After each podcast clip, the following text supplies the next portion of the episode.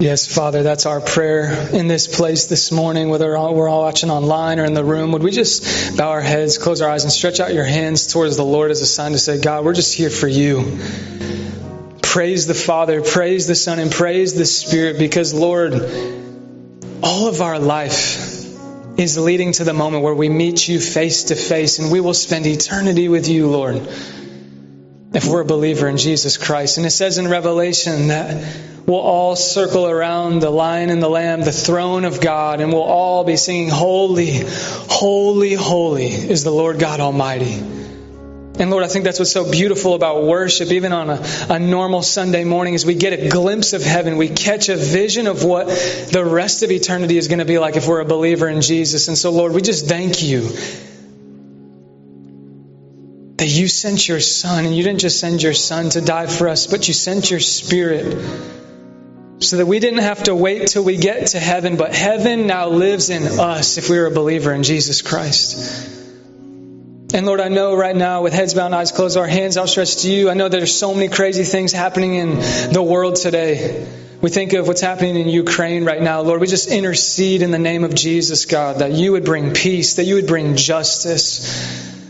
Lord, that weapons would be laid down. It says in Scripture that we do not fight flesh and blood, but we fight principalities, evil spirits in the world. And so, Lord, we come against the enemy in the name of Jesus and we say, Lord, would you bring peace, shalom, cover the country of Ukraine right now, God. I know that families are being separated at the border and families are on a run for their life. But God, I pray that whether they're a believer or not, they would all experience the supernatural presence of God with them. Emmanuel peace that transcends understanding. Lord, it says in your word when the disciples were on a run for their life being persecuted, it said that somehow they had great joy in the midst of suffering. And so, Lord, that's what we pray. Not only would you bring peace, but would you give joy to those that are being harmed right now, Lord, that you would bring breakthrough. That's only supernatural from your Holy Spirit, Lord. And we pray for those in Russia, those who are in leadership, God. You tell us to pray for our enemies, Lord. And so for the people of Ukraine, I know they imagine and, and, and think of this moment as Russia is the enemy, but Lord, we know the devil is really their enemy that's at work through them. And so, Lord, we pray for those who are in leadership in Russia. We pray that there would be conviction. We pray that they would see how powerful life is, that they will bear on the judgment day the decisions that they're making right now before you, God. So I pray that you would break through, that you would bring transformation, you would bring healing, heal our land. In Jesus' name, everybody said, Amen. Amen. You can go ahead and have a seat. If you are excited to be in the house of the Lord this morning, would you say amen? amen? Come on, the Lord has been on the move over the past five weeks. This is week number six of one church. Isn't that crazy? Yeah, come on, we can clap. That's okay to get excited people who are watching online, people that are coming into the building. We're just trying to get out of the way for God to move. Amen. Lives are being touched. People are coming to Jesus. I think we'd have 16 people raise their hands to say yes to Jesus since we started. Can we just clap for that? That's amazing. Lives are being changed. But we're here to meet with God. Amen. Okay, that was a, there was no amen. Amen? Okay, maybe I'm here to meet with God, all right? But I wanted you to know three things, especially before we jump in. Number one is this you belong here before you believe. That is a phrase that we say as a part of our culture, not just to have a Christian cliche to say, oh, that sounds good, but genuinely it says in Scripture, we were just singing about it, that while we were yet sinners, Christ died for us. So before we ever cared about Jesus or the church or one church, Jesus said, You had a place in my family before you ever even thought of me. Before you ever even born, God had a plan for your life. Amen. So we want to welcome you to the table, whether you feel like you're into church or you're a strong believer or not, you are welcome here. And the second thing is this, we don't just want to reach those that may feel like they're far from God, but we want to unleash. Everybody say unleash. I want to speak to those that want to go deep as well. Is that okay? Anybody want to go deep this morning? Watching online, maybe in the room? The third thing is this, when I stand up here as the lead pastor and share I don't get up on stage and say, hey, uh, look at my life that I have it all figured out. Actually, I feel really broken, and I actually feel like this is just a testimony of what I feel like God is teaching me, what He's speaking to me throughout the week. I don't want to just preach a message that sounds like, oh, that could be popular, that could go on Facebook. I want to hear from heaven for this morning. Is that okay? And I've been preparing, I've been seeking God, and I really believe this word is for this morning, that this is for our church, whether we're watching online, and anyone that's just visiting. This is a word for this morning. Amen? Let's pray one more time. for just about 15 seconds or so, let's just welcome the Lord into this time. God, we just thank you that your word is alive and active, sharper than any double edged sword. Lord, your word is different than any text known to man because it is alive, it's breathing. It's able to speak to our very situation. It's able to speak to our very financial situation, our very relationship, our very thought patterns, our very addictions that we're trying to find freedom from. Your word speaks through it all, right to it. And so, Father, I pray that you would remove me from the equation, any of the notes that I have that you even want to change, or just, Lord, we pray that you would lead us this morning. We say, Welcome, Holy Spirit. We know that you're already with us, but we give you permission. If you're okay with it, just stretch out your hands to the Lord again, like we did in worship, just right before you where you're sitting, watching online. God, we're just stretching out our hands. You just say, We want to hear from you. God, I pray that you give us a soft heart, that you would break down our pride Give us eyes to see, ears to hear, so that none of us, whether we're watching online or in the room, would leave unchanged, but all of us would encounter the living God and we would be eternally transformed. It's in Jesus' name. Everybody said? Amen. Come on, everybody said? Amen. Amen. It is good to be in the house of the Lord. Let's clap one more time. I'm excited to be here. God is on the move. We are in a brand new series, now week four. I guess it's not brand new anymore, called Core. Everybody say Core.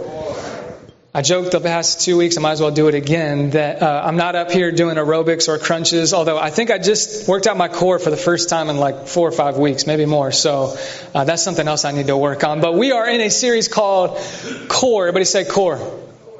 The title of my message this morning is Who is in Your Circle? Turn to your neighbor and say, We just became friends. Turn to the person behind you and say, We just became friends. Now, some of you like, wait, wait, wait, hold up. Like, you and your spouse better be friends at this point. Okay, maybe that's what we need to preach uh, this morning. But John 16 33, I want to start out with this foundational scripture. Jesus says this I've told you these things that you're going to go through some difficult things in life, so that in me you may have, everybody say, peace.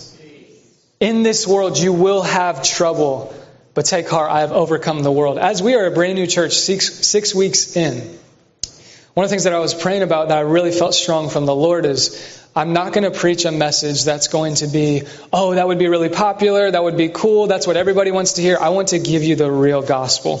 Is that okay? Because as your pastor, as your leader, I'm committed to never sugarcoating anything. I don't want to give you a false picture of what Christianity really is going to be about. And so we start off with this scripture to say, hey, if you want to join one church, if you want to get on board with what's happening in the kingdom of God, more importantly, it's not going to be easy.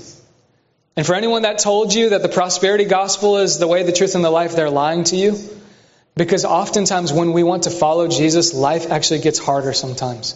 And I'm not here to preach a doom and gloom message. I'm not here to say everything's going to be terrible. No, no, no. Jesus says, I'm going to give you something that the world can never give you peace, joy, an identity, an inheritance, security. Are you with me this morning? Amen. Jesus wants to give us something that the world can never give us. And so Ephesians 3:16, this has been the foundation of what we've been preaching on the past 4 weeks.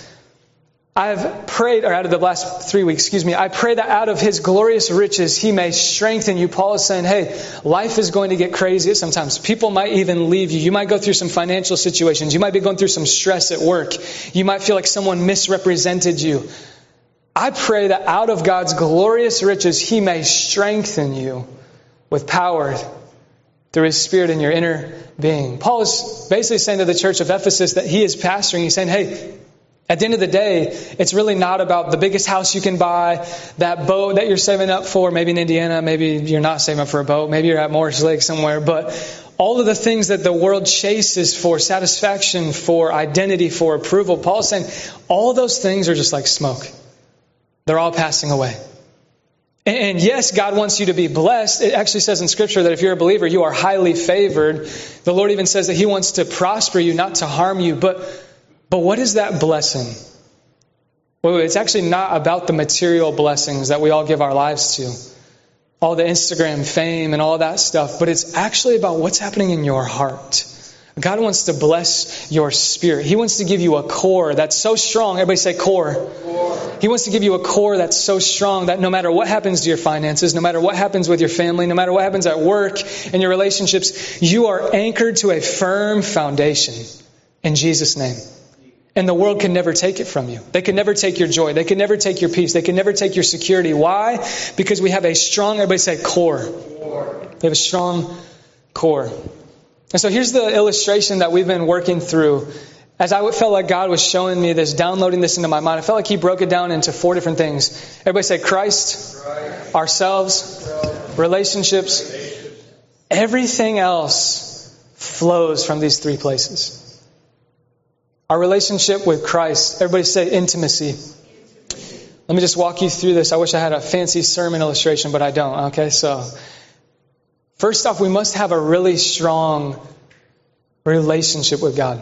Not just, hey, I know about God, like I've been to church before, like, yeah, I'd consider myself a Christian because that's the way I vote, but like, you know God personally, right? Because we know there's a difference between knowing about God and knowing God, right? But the Lord says, I don't just want you to have a strong, everybody say intimacy. Intimacy is just knowing God as a friend, as a father. But you must have a strong, everybody say identity. We must have a healthy relationship with ourselves to have a healthy relationship with others. Amen. Like, we can't just have a strong prayer life and then be living in all these crazy insecurities and lies about what the world tells us. We have to know who we are in Christ, what the Word says about us, right? But then those things flow into our relationships. And this is where I want to speak to you this morning.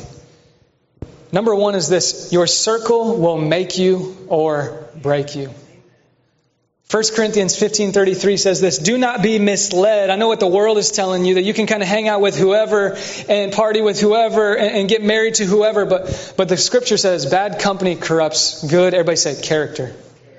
That you could have a strong intimacy with God. You could have a strong identity. You could have a strong purity in your life that you're, you're not trying to live in sin. You're trying to follow Jesus. But, but if we have an unhealthy circle of people around us, the, the other three could crumble. In other words, I would say like this a strong relationship with God and ourselves is not enough to have a strong core. I know that might sound controversial, right? Wait, wait, wait, no, it's just Christ alone. It's just Christ alone. Like, I just need Jesus in my life. But God is so good, you guys, that He knew that He didn't want to just send His Spirit to be with us, to have a strong prayer life, but He wanted to send us the right people. Right? Are you with me? Because we could go to church, we could have a strong prayer life, we know the word, okay, I want to live for God, but, but if you have people that are dragging you into temptation, that are speaking fear into your life, they're speaking doubt into your life, they're pulling you back into your old ways, they're always naysayers, you'll never do that, God will never move, you will stay in the same place forever. Your circle will make you, or everybody say, break you. But sometimes we are blind to the impact close relationships are having on us. Right? Because some people, we just grew up with them. Well, they were in the same cul-de-sac as me. I grew up, right? Anybody ever grew up in a cul-de-sac? Okay, that's like the best, all right? Uh, for so many reasons, you use your neighbor's house as a home run. Maybe don't do that. That's what we did. But, but some, some kids and some people that you grew up with in your family, some of them you didn't choose to be in your circle. Like, let's just preface with that. Maybe it's a parent, maybe it's a grandparent, aunt and uncle. I don't know who raised you, I don't know who you grew up with, but sometimes we just have to take a step back and before we evaluate all the other relationships in our life, there's some people that you didn't even choose, right? You were just born into it. But we're blind to the impact that close relationships are having on us. And so I want to show you a story from the Old Testament, right before they're about to go into the promised land. Caleb he silenced the people before Moses and he said this Numbers 13 30 through 33. He said, We should go up and take possession of the promised land. Anybody heard of the story about the promised land? Yeah? No, maybe so.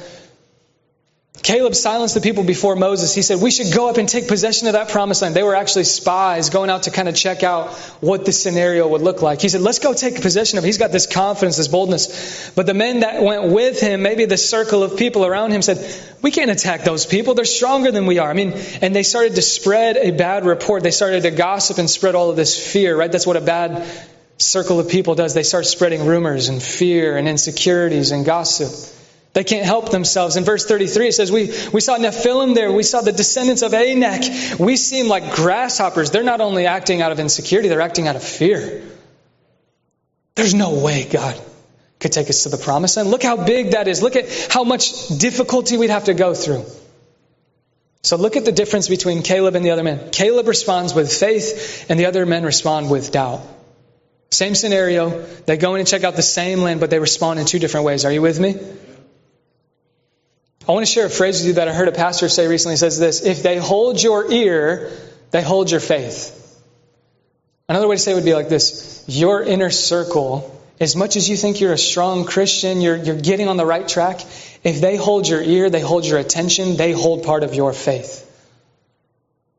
Like if God wants to call you to leave that job, to move into new territory, to excel at your job, to excel in your leadership and all that stuff, if you have an unhealthy circle of people around you, you'll stay in the same spot. If they hold your ear, they hold your, everybody say faith. Another way to say it would be this you may not realize how much one negative influence could be holding you back. You could have 10 people in your life that are all encouraging you and blessing you and there for you, and then it's just that one person, right? That always responds with doubt, always responds with insecurity. They're always doom and gloom, and everything's terrible, and they're always dumping your problems, right? Dumping their problems on you. You may not realize that that might be the person that's holding you back from going all in for God. Are you with me this morning? I want to share a, a, story, and I promised myself that I would wait for a sports analogy for like four or five weeks, all right? But here we are in week six. So the Pacers, man, they're my favorite team. They're my diehard team, um, you know, through and through, from Reggie all the way from Troy Murphy. You guys don't even know who Troy Murphy is, right? Okay, maybe you do. Long hair. Danny Granger. Okay, all the way through. I remember even watching the, the Malice at the Palace on TV. Anybody remember that crazy moment? Diehard Pacers fan, and I know some people are like, wait, you like Steph Curry? You're not a real fan. I promise I am. But I remember recently when we just traded for this guy named Tyrese Halliburton. Shout out to him. He's like 21 years old. He's supposed to be the next franchise point guard for us. But there's these moments as a point guard when you watch basketball, and I promise everybody will be able to relate to this, where the ball kind of tips off the rim, and your basket's down there, and you're defending down here, and the ball kind of lands in your hands, and then one of your teammates just takes off, right? And you get the ball and you're like, I'm about to be a quarterback right now. Like I'm about to heave this to my wide receiver because they're running down the court. Anybody ever seen a pass like that in basketball? They throw like a pitcher or, or a quarterback, whatever. You know how many times that pass gets intercepted? Like a lot of the time. Like they grab and they're like, boom, and then someone else cuts it off. Why? Because they couldn't see that they had a blind spot. They couldn't see the full picture. And so the second thing I would say is this to bring it full circle a healthy circle of people in our lives. It gives us vision from all, everybody say, angles. When we're making that decision about who we marry, when we're making that decision about the job we take, whether we leave that friendship, whether we stay at that school, all of those major life decisions that we're all making constantly. A healthy circle helps you see from all angles. Amen? And so I want to unpack it a little bit. Turn to your neighbor and say, You got to help me see.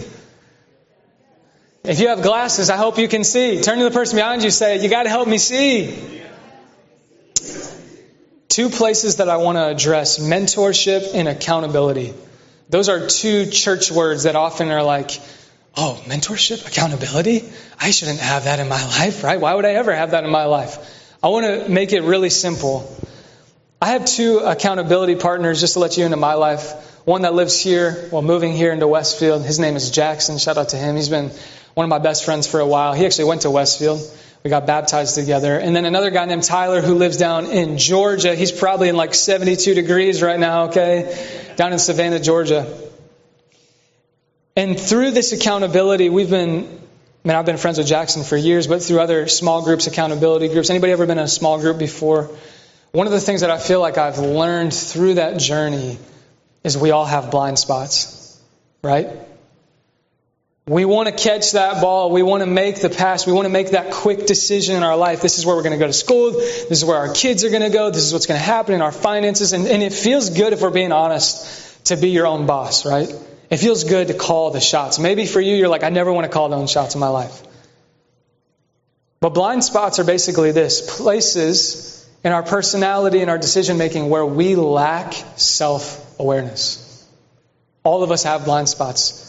Whether you think you're brilliant, whether you think you're the best leader in the world, the best CEO in the world, or the best teacher in the world, we all have, everybody say, blind spots. I love, I love Proverbs 24 6. The NLT says this. So don't go to war. We just talked about this last week. Don't go to war when you, when you're fighting the enemy, Satan, when you're, when you're engaging in spiritual warfare, all those crazy things that are going to come against us as believers. Don't go to war without wise guidance. Victory depends on having many, everybody say, advisors. Scripture is basically saying, don't make that decision without talking to other people about it. And not just anybody, not just someone, oh, I just met you off the street. What do you think about the decision? No, no I'm talking about wise counsel, mentorship, people that we trust. We know they're following Jesus. Are you with me? Another thing I just wanted to share too, just in our own journey, is that Leanne's and I, we, we really don't just value accountability, but we value mentorship. So we have several church partners a part of one church. So I know we're in this little itty bitty building in Westfield, but we have church partners in Georgia, in Maryland, all across Indiana. Not so it's like, oh, that looks really cool, but because we want to have people who are older than us speaking into us. Because we know we have blind spots. We know we're young leaders. We need people that have, have spent so much more time in ministry and life and marriage. Are you with me? So they're speaking into our life and one of the things that I was really processing about how much they have helped us, how much they've spoken into us as we're laying the foundation of this church for decades to come, this phrase came to my mind that's so important. The voice of the Lord is confirmed. Everybody say confirmed. In Christian community. I know for some of us that's like, okay, let's unpack that a little bit. When you think you're hearing something from God, don't just check it with yourself, check it with other mentors. Let me take you through a series of what we should be thinking about. If you're taking notes, I encourage you to write this down because so many of us want to know, how do I hear from God? Anybody want to know, like, how do I hear from God? How do I know it's God, not my own voice, right? Three different things. Number one, everybody say the Word. Number two, say prayer. Number three, community. First off, if you think God is telling you to jump off a cliff, that's probably not the voice of the Lord, right? Let's check in Scripture what that would have to say about that. Number two, when you pray about it, and you're not just praying alone, but you're praying with others, maybe it's a spouse, maybe it's an accountability partner, the Word, everybody say the Word, in the Spirit, they will never contradict each other. Prayer will always confirm the Word. And the Word will always confirm prayer. But then here's the third thing. Everybody say community. This is where Christianity gets really off base sometimes in our denominations, traditions, is we say, I heard from God. God told me this. You know, a lot of times that's how a lot of cults get started, right? I think I heard from God on the mountaintop. But really, we, we need to wake up and realize we're living in the New Testament era now where we don't just hear from God, but we check it with, everybody say, community so that we don't get off base, so we don't start believing things that are led by our hearts and our feelings and by what the world is teaching, but to say, no, no, no, let me retrace my steps. It says in God's word this, and then I prayed about it, and then I talked to wise counsel. Then the voice of the Lord is, everybody say, confirmed. It's like the green light. I know this is from God because it wasn't just in my own prayer time. It wasn't just when I was at church other people are affirming this and not people that are not believers, but Jesus followers, right? That know God's voice. They know His word. They're saying, yeah, you're hearing from God. I can't tell you how many mentors we went to when we were thinking about planting one church. I didn't want to start a church just to start a church, right? So we're checking with mentors. We're talking to pastors, leaders that are influencing us, and they're saying, yes, you're hearing from God. This is a movement of God, not of you. If you agree with that, just say amen. So, what holds us back? What holds us back from that progression? What holds us back from having mentors, wise counselors? I love this phrase pride pushes wise counsel away while humility draws it in. Pride says, There's no way you could speak into my marriage. There's no way you could speak into what I'm hearing from God because I'm my own boss. I hear from God and I know exactly what the word of the Lord says. No, no, no. The Bible says actually, humility will draw those people in. Humility will draw mentors in. Humility will bring accountability in because you know you're human. You only see in part. We all have, everybody say blind spots. Proverbs 13:10 says this, where there is strife there is pride, but wisdom is found. I love how simple this is. Wisdom is found in those who take advice. Who are not too prideful to ask a question. To admit they don't know everything. Wisdom, if I were to break it down, would be this wisdom is a teachable, humble spirit. If you want to be wise, you have to be teachable. You have to be coachable. If you want to be wise, you have to be willing to admit, I'm wrong. I didn't see it that way. Man, I had a blind spot there. Are you with me? The Lord tells us in Scripture ask for wisdom. He will give it to you generously, but our pride is what separates us. Another way to say it would be this just because you're smart doesn't mean you're wise. You could be the most brilliant person in the world, have the most money, fame, influence, power, but if you're not teachable, you're not wise. You'll wreck everything God entrusted to you. I don't know where you're coming from in this, but God wants us to act in wisdom. I love this Proverbs 13:20. How do we do this then? Walk with the wise and become wise. Walk with people, seek out mentors. Maybe we need to literally leave the service when we're done and say, "I need to seek someone else out." Maybe that's a couple. Maybe if you're married to say, "Would you invest into my marriage? Would you invest into our relationship?" I think that's one of the beauties of a brand new church is we don't have a youth group yet. We're all serving together, right? that kids are serving with their parents and, and we're all kind of in it together. It's so beautiful because we need the multi generational body. Amen. Like we don't need to separate everybody. You're there, you're there. Uh, young adults, you're here. It's like we are the body of Christ, right? And we need each other. The young need the old, the old need the young. One of the most freeing and wise phrases ever spoken, right here. I don't know. Maybe the simple step this morning for some of us, whether you're watching online or in the room, is just being humble enough to say, I don't know. I don't know what to do with my finances. I don't know what to do with my marriage. I don't know what to do. Do I hang out with that person still? I mean, they're dragging me into temptation and pornography. I don't know, but I want to make sure that I don't cut them out of my life. Just, just start with saying, I don't know. And seek someone out. Accountability would basically be this allowing allowing your trusted circle to speak into your dreams, struggles, and decisions. And I just want to caution who speaks into your life, right? Because this isn't just, okay, uh, even though I told you to turn to the person next to you and say, we just became friends, that's kind of a little playful, but we need to be really wise and discerning about who we let speak into our life. Some people don't have the best intentions. Some people look like they're for you, but they're really not. Some people love you to your face, but behind closed doors, they're gossiping about you. Are you with me? You ever experienced that before? So it takes, everybody say wisdom. Some of us have yes men and yes women in our circle. They'll tell us everything we ever want to hear. Hey, do you think this is the right decision to uh, bounce from church to church to church to church to church for every single month of the year? That's a great decision, right? Or, oh, should I leave that relationship? Of course you should. They're yes men, they're yes women, right? We really need to have people that can speak the truth in love, right? To tell you what you really don't want to hear, but they love you enough to tell you, right? Another little side note, I was thinking about this, and even what I've experienced in my own life is if the people that you would call some of your best friends, if they gossip about other people while you're hanging out with them, chances are they're going to gossip about you too right? You sit down at the table, oh, I can't believe so and so, I can't believe so and so. When you leave the room, they're probably talking about you too. We have to have wise and discerning spirits about all of this. I, I, think this is how we break it down for a trusted inner circle. An inner circle should be the people that remind you, everybody say, remind. They should remind you, hey, this is what God has spoken over you. This is what He has done through you. They're not going to be the people that are dragging you into temptation, that are always saying, well, this is terrible and the world is falling apart and I can't believe so and so, they're going to drag you down. And maybe for some of us, it's that one person that's holding us back. That one person that's like, man, they've always been my best friend. We grew up together, you know? Maybe God is saying, yeah, you can like remain friends with them, but maybe more at a distance. Maybe you only participate in certain things. You, you start to get a strong sense of, everybody say boundaries. boundaries. We have to have good boundaries. 2 Timothy 1 5 through 7. Look at how Paul is reminding Timothy.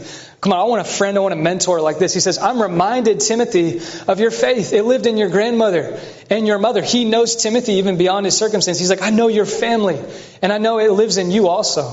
He goes on to say, For this reason, everybody say, I remind, I remind you to fan into flame the gift of God. Paul is a mentor to Timothy. He's reminding Timothy of his calling. Timothy, you're here for way greater reasons than just your work life, just that relationship. You're here to make an impact. Amen? Like, that's the kind of people that we want in our core, in our circle. T.D. Jake says this a true friend does not compete with you, they reflect you. Oh, that's good. Come on. A true friend is going to be there with you when you are actually on the mountaintop. A lot of people would say, well, a true friend is when they're with you in the lowest of lows. No, no, I would say a true friend is there to celebrate you. When you get that job, when you get that promotion, when you finally marry the person of your dreams, are your friends there to mourn and to slander and to say, man, yeah, blah, blah? Are they there to celebrate you? Because a true friend will be there to reflect you. One of the things that we do as a team, as a, as a dream team of volunteers right before the service starts at 9 a.m. We gather at 8.30 and we just go around the room and we do what we call shout outs. And it's not for a bunch of hype or, oh, they're a bunch of nice people. It's literally to say, when you come into one church, our hope and our prayer is that we reflect one another. That you can have a conversation with one of us on staff or, or, or, as a volunteer and say, man, I walked away from that conversation. I feel like I know myself better. I feel like I have a better understanding of my identity in Christ. That we're not too insecure to call out the blessing in others. That we're not too caught up in our own pride to say, let's take a moment to shout out Drew. Let's take a moment to shout out to Lienza. It fosters a healthy culture. Are you with me? A true friend doesn't compete with you. They're not trying to outdo you to make you look bad, to make themselves look like the hero. They're there to reflect you.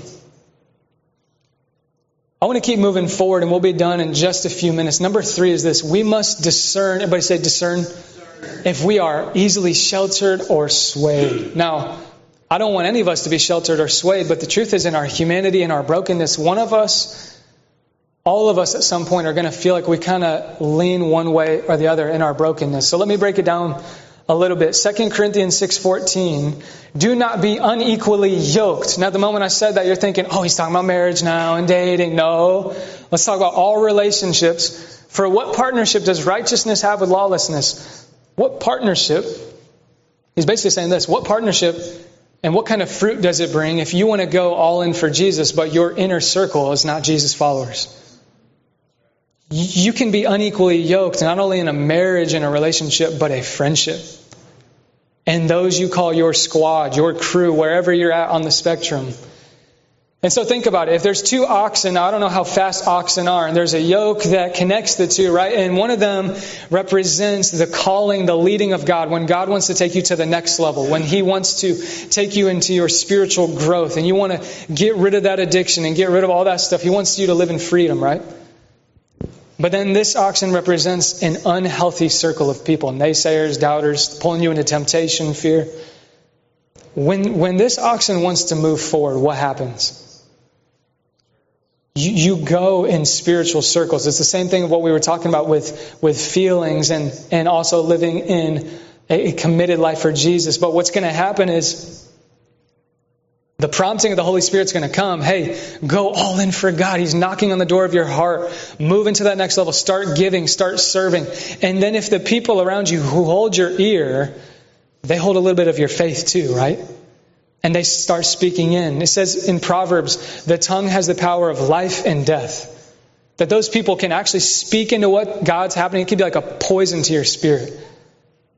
Some of us need to guard our heart. And so this is where I would explain the difference between being sheltered and swayed. Sheltered is the temptation to hide yourself from the world to a fault, right? Maybe you grew up in a Christian home where it's like, don't talk to that person. If they're an unbeliever, you can't be good friends with them, all that stuff. But, but the Bible's not telling us to be sheltered. Are you with me? He's not calling us to cut ourselves off from the world and say, no, no, no, I'm too holy. That's, that's not how Jesus was at all. And we're going to look at that in a moment. But swayed, everybody say swayed. Swayed. That's kind of a cool word. Cool, cool word, right? Swayed, uh, in the morning. I don't know what that is about, but uh, the temptation to be in and of the world to a fault. So this is the, the temptation to lean a direction where it's like, Man, I want to be friends there. I want to be at all the parties. I want to be at everything going on in the world. And you fall into that temptation. You start going back into your old ways. You are tempted to be, everybody say swayed. You're tempted to be swayed. But look, look at Jesus' life. How he was perfectly in the world and not of the world. Luke 5, then a Levi held a great banquet for Jesus at his house. Let me just make this plain and simple. We're watching online in the room. Jesus went to parties. Can we say that? Um, he did. And actually, his first miracle was at a wedding.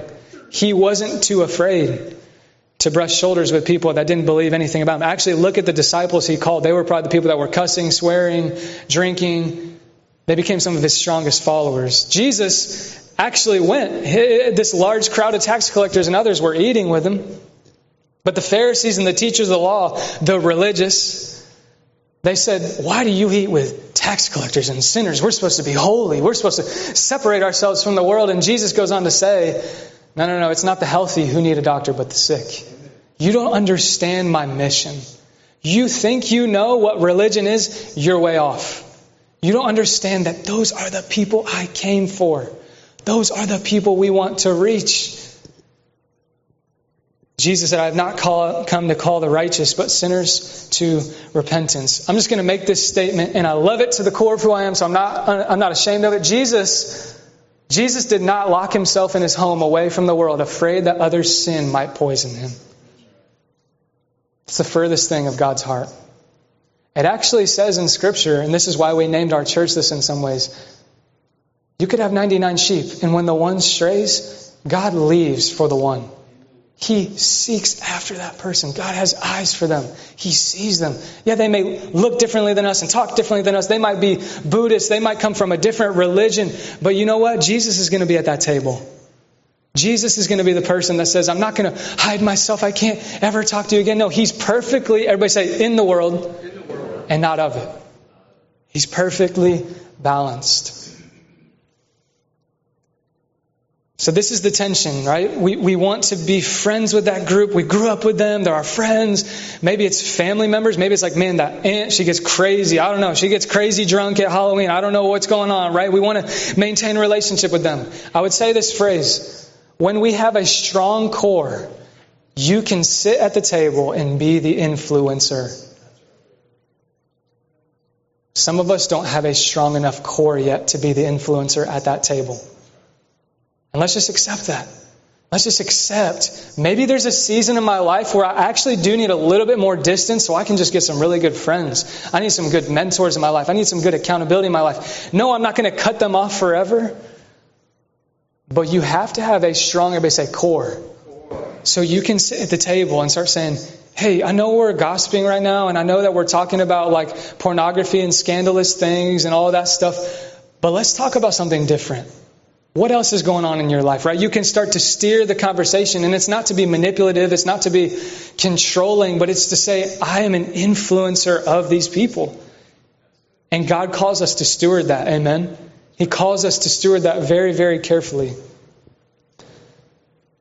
So I want to end with these last two points. So we're talking about the importance of our, our intimacy, our identity, our purity, and everybody say circle, our circle of people. And now this is where God puts it into your hands.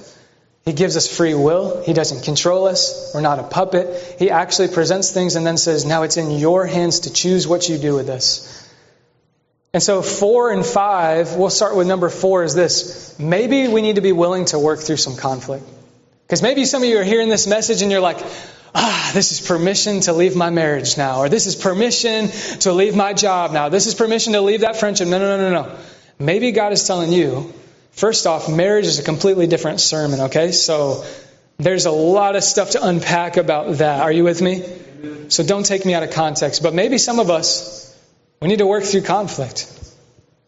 Ephesians 4, 1 through 3, Paul says this I urge you to live a life worthy of the calling you received. Be completely humble and gentle. Be patient, bearing with one another in love. Make every effort to keep the unity, everybody say unity? unity. The unity of the Spirit through the bond of peace. Paul is saying this you are going to have conflict in your relationships.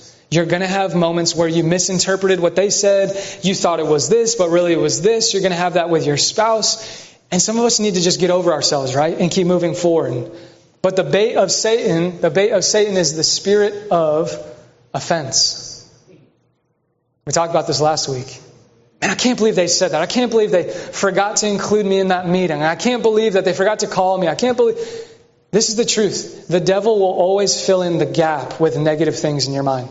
You walk away from a meeting, you walk away from a conversation, a relationship that you're talking, trying to work things out. When you leave and you're driving home, oh man, I can't believe so and so. The enemy will always fill in the gap with negative things. We have to be like people in the church of Ephesus that say, on every occasion, I am going to bring unity. I'm going to choose to believe the best about people. Maybe someone is just so calloused in the room watching online, you're like, I don't think I could trust anyone ever again. For what they did to me, how they hurt me, and, and some of that is so valid, right? But I feel like the Lord is saying to someone this morning watching online, you have to be willing to trust again. If you're going to have a strong core, you have to be willing to trust. You have to be willing to believe the best about others. I know you might get hurt, but look at Jesus. Can we just be real? Jesus put his life on the line. But the spirit of offense is running rampant. But some of us, we leave the moment it gets tough. We move from one relationship to the next, one job to the next, one marriage to the next, one job to the next. Some of us don't stay long enough to see the fruit.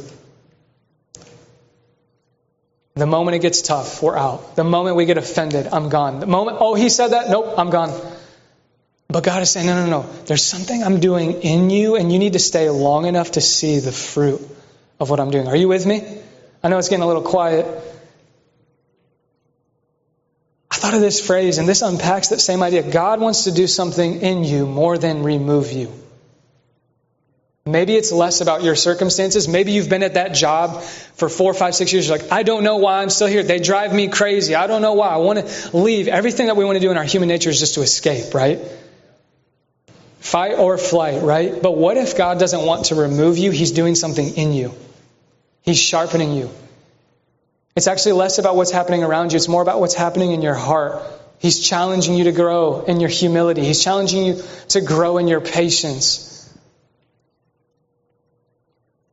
The last main idea I would share is this, and then we're, we're going to be done. And again, this is your decision. I'm not going to come up to you and say, hey, uh, cut that person out of your life, do that, because that's not what we're talking about at all. Number five would be this.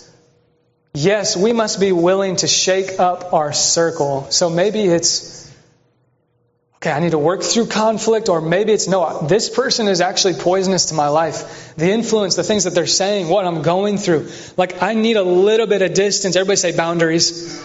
Boundaries okay, right? I want to share this phrase, when done in the right way. Let me clarify. When done in the right way, shaking up your circle is not betrayal. And this is where the enemy wants us to fear because the moment we feel like maybe I shouldn't be as close to that person, what if they feel like I just left them, right? And let me be very crystal clear whether you're watching online or in the room, marriage is completely different. The Lord calls us to work through all of that, okay? But I'm talking about your friendships, your mentors, who you would call your inner core. When done in the right way, shaking up your circle is not betrayal. I was talking to a mentor, and I'll never forget this. We were in his office, and I was saying, Pastor, he's one of my mentors. I was saying, what helped you continue to grow in your journey? He's in his 60s now, pastors a, a large church down in Georgia, and he said, Andy, he said, only the few, the few people that are willing to make a hard decision to change their relationships, they will continue to move forward. They will be the ones to succeed, to see the fruit that God has for them. And I don't know where you're at because I'm probably just preaching to some of you, right? Because maybe you're on the other side. Maybe you feel convicted. You're like, man, I need to make unity. I need to make sure that we're on the same page. I need to work through this. But there are moments in our life where God calls us to let go. Okay. Can I just encourage you, give you the permission? That's okay. You're not betraying them. God has other people that He can bring to them. You are not their Savior. Sometimes we get in this savior complex, right? Well, I have to be there to, to drag them along, to get them to move along. No, no. Jesus says the Lord is their shepherd. They lack nothing, right? He can send other people into their life, but it has to be done in the right way. What I'm not saying is, oh, okay, today I uh, never text these seven people ever again. I don't tell them why.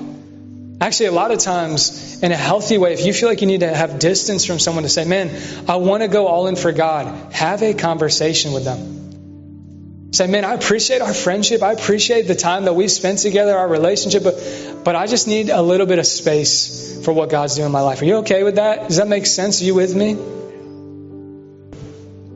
But some of us, we, we stay too long. we put it off. We're in an unhealthy relationship. Maybe it's a dating relationship. Maybe you're not married yet. Maybe it's just toxic. Maybe it's a friendship. Maybe it's a working relationship. And we stay and we stay and we stay because like, I don't want to hurt their feelings. I don't want them to think I betrayed them. I don't want them to think that all these things, right? All those thoughts go through my mind when I've had to make these decisions. And I'm reminded of this scripture, Matthew 7, 6. Jesus, he said, do not give to dogs what is sacred. Do not throw your pearls to the pigs. If you do, they may trample under them, under their feet, and turn and tear you to pieces. I know that's like a super strong scripture. What Jesus is saying is, it's okay to have boundaries in your life. It's okay. Don't throw your pearls to the pigs. What Jesus is saying is this. Let me ask you a question. What is at the core of a piece of fruit? If I'm holding an apple, what's at the core? The seeds of our core, right, of our life they represent our purity, our calling, our dreams, our future, our security. If we are openly handing those seeds to people that are naysayers, doubters, they want nothing to do with Jesus and they're speaking into your life, your decisions. We're like throwing our pearls to the pigs. The most precious things of our life. Maybe it's our actual purity, our sexuality, our virginity. Jesus says, guard your heart from the wrong people. And let me encourage you because I know that it can be fearful. I know at times it may feel like you're going to be lonely for a season. I've been there before when God wants to change your season, when He wants to move you to a new city, new friendships. It can feel lonely. And let me just be honest, you might feel lonely for a season, but let me encourage you with this word right here. The breakthrough will often come right after the shakeup when it's done in the right way, when it is of God, not just, oh, I'm fed up with them, I'm never talking to them. No, when it's actually like, this relationship is poisonous to my life. This cannot be on the inner core of my life anymore. It just can't. It's holding me back. The breakthrough will often come right after the shakeup. And, let me encourage you, I shared this a few weeks ago. I know this is funny, but I can't tell you how many times in my life where I was dating someone as a high school or college student and God was calling me out. I know some of us say, oh, well, you can marry whoever you want. No, I really believe God leads us in those decisions with detailed discernment. And those times where I finally was done with the delay, I was done with putting it off, I know God was speaking to me. I know, first off, delayed obedience is disobedience. I know that's a hard word, but, but God wants our yes when we know we're becoming more mature, our yes will get quicker. God, I know you're asking me to do this. So I'm going to say yes today. I'm not going to wait six years. Maybe God gave one of you a word seven months ago and you're like still putting it off. But the breakthrough, you guys, will often come right after that step of faith. Another way to say it would be this anytime God calls you to give something up, I know it can be discouraging, it can be fearful. He has something better in return. He's got better friends for you. He has a better circle of people. And you might feel lonely. In that gap, you might feel like, whoa, my, my world is turning upside down. God is re networking your life. And it's not easy. And sometimes people will misrepresent you. They'll say, He betrayed us, He ran from us, all blah, blah. We can't control how people respond, right? We can come with truth and love. This is the best of how I can explain it. This is what God's calling me to do. They may not understand. Would you stand to your feet and we'll be done? Let's wrap up the whole series. So, we talked about having a strong intimacy, a relationship with God. To have a strong core, we have to have strong vertical relationship, and then we have to have a strong identity. Man, this is what God says about me. Enough with the lies, enough about what culture's teaching me. Follow my heart. No, no, no. The Bible says that the heart is deceitful above all things. I need to know what God says in His Word. And then we need to be living, everybody say purity, a pure life. But, but Jesus is not asking us to, to hide ourselves in our house for the rest of our life. No, Jesus was at the table. But Jesus was perfectly in the world and not of the world. And so He brings us to this moment to remind us of this. If you if you want to be a strong believer, you have to have a strong, everybody say core. So Matthew 7, 24 through 25, this is where we'll close. Jesus says, therefore, everyone who hears these words of mine, we can't just hear a sermon. We have to actually put it into practice. When you hear these words and you do it, you're like a wise, everybody say wise. You're like a wise man or a woman who built his house on the rock. The rain came down and the streams rose and the winds blew and beat against that house, yet it did not fall because its foundation was on the rock. Let me just encourage you, whether you're watching online or in the room, you cannot just have a strong relationship with God. And that may sound crazy. Wait, wait, no, we sing Christ alone, Christ alone. No, no.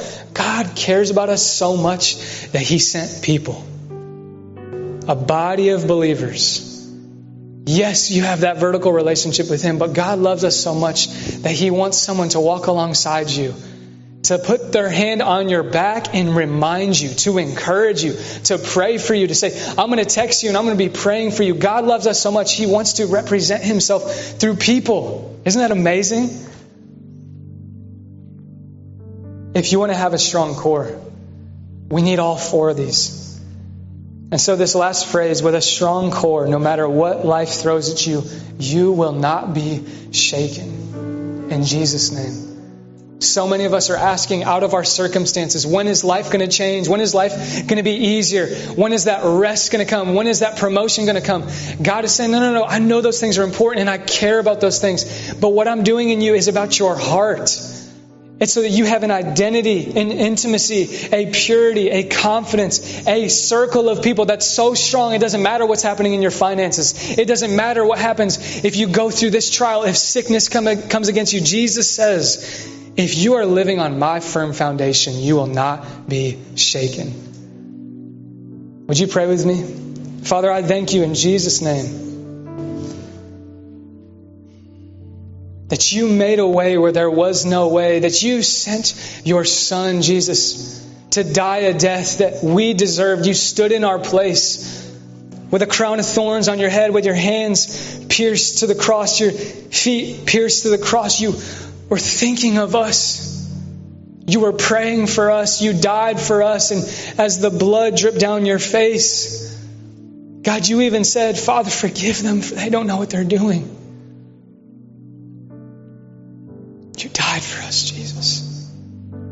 You gave us such a strong core, an eternal core that no one could take. And you didn't just die on the cross, but you rose from the grave. You didn't just forgive us, but you said, I want to give my people freedom. So you rose from the grave. You sent your spirit, and you didn't just send your spirit to live inside of us, but you sent people. You sent the body of Christ so that we would tangibly experience we are not alone. You'll never leave us, God. You'll never forsake us. Even if it feels like we're lonely, the truth is we are never alone with you, God. And so, with heads bowed and eyes closed, I just want to give a first response. Whether you're watching online or in the room, if anyone wants to accept Jesus as Lord and Savior, you know you are one foot in, one foot out. Today is the day that you want to go all in for God. You want to know that you are saved to know that you will go to heaven, that you will have an eternal future, that this is now your life, would you just raise your hand this morning if that's you? There's no shame, there's no condemnation.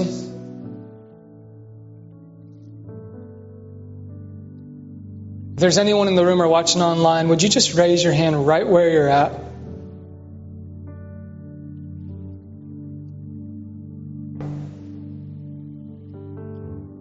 For anyone who wants to pray this prayer, let's just pray silently in our heart. Father, thank you. Thank you for your grace. Thank you for your mercy. Thank you for your blood that was shed for me. Lord, I receive the free gift of salvation. I ask for forgiveness, God. And I don't just ask for forgiveness, but I welcome your Holy Spirit into my heart. I receive your Spirit as a deposit into my heart, guaranteeing my future, guaranteeing my inheritance, guaranteeing what is yet to be seen and what is to come. And I want to live for you the rest of my life. With heads bowed and eyes closed, I want to give a separate response to any of the believers whether they're watching online or in the room, and you know there is a relationship that God is calling you to shake up, or maybe God is calling you to work through conflict, to stay planted where you're at. Only you know because God, you speak to us individually. You know us by name. You speak to us as a friend. And so, God, I pray for the believers first that you would just help them see clearly hear clearly your voice. Give them discernment, wisdom. If there's anyone that's a believer that you know God is speaking to you this morning, would you just raise your hand? You know God is calling you to, to either stay planted or continue to shake up your circle. And Maybe it's scary. You can put your hands down. God, I want to pray a blessing over the believers right now. That where they feel anxious, where they fear, feel fearful, that you would replace it with peace, with shalom, with with the truth that Isaiah 55 says that your ways are higher than ours, your thoughts are higher than ours. You see our life from the beginning to the end, and you know how you will bless that decision. You know how you will honor our obedience and our boundaries. Give strength to those that you are calling to stay exactly where they're at. Bless all the marriages in this room, Lord. I know that the enemy wants to come against the marriages because it's a representation of the gospel. We bind the enemy in Jesus' name this morning, Lord. We thank you that our marriages will thrive, that our marriages will find unity, our marriages will be rooted. Lord, give us what we need this morning. We're going to give you the glory. And it's in Jesus' name. Everybody said, Amen. Come on, everybody said, Amen. God is good, right? He's so good that He loves us so much. Can we just praise Him one time? You're so good, God. You are so glorious. And we always at One Church, we want to end with a song of pro- a proclamation to say, hey, we don't want to just hear a sermon and hear a message and say, okay, let's leave. But we want to say, I am declaring my decision today in Jesus' name. I'm declaring that God is moving me forward, that there is a future that is bright for me. And so when we go back into worship, we don't have to dwell on yesterday, amen. We don't have to dwell on all the crazy things that have happened to us, but we can, what the Bible says, see that He's doing a new thing. He's blessing us and giving us a new future. So let's worship out of that posture. We're, we're about to sing Praise the Father, the Son, and the Spirit. And let's worship as if Jesus is in the room because we know He is, right? How would you worship God if He were right here with us? Let's praise Him. Let's thank Him one more time, and we'll be done.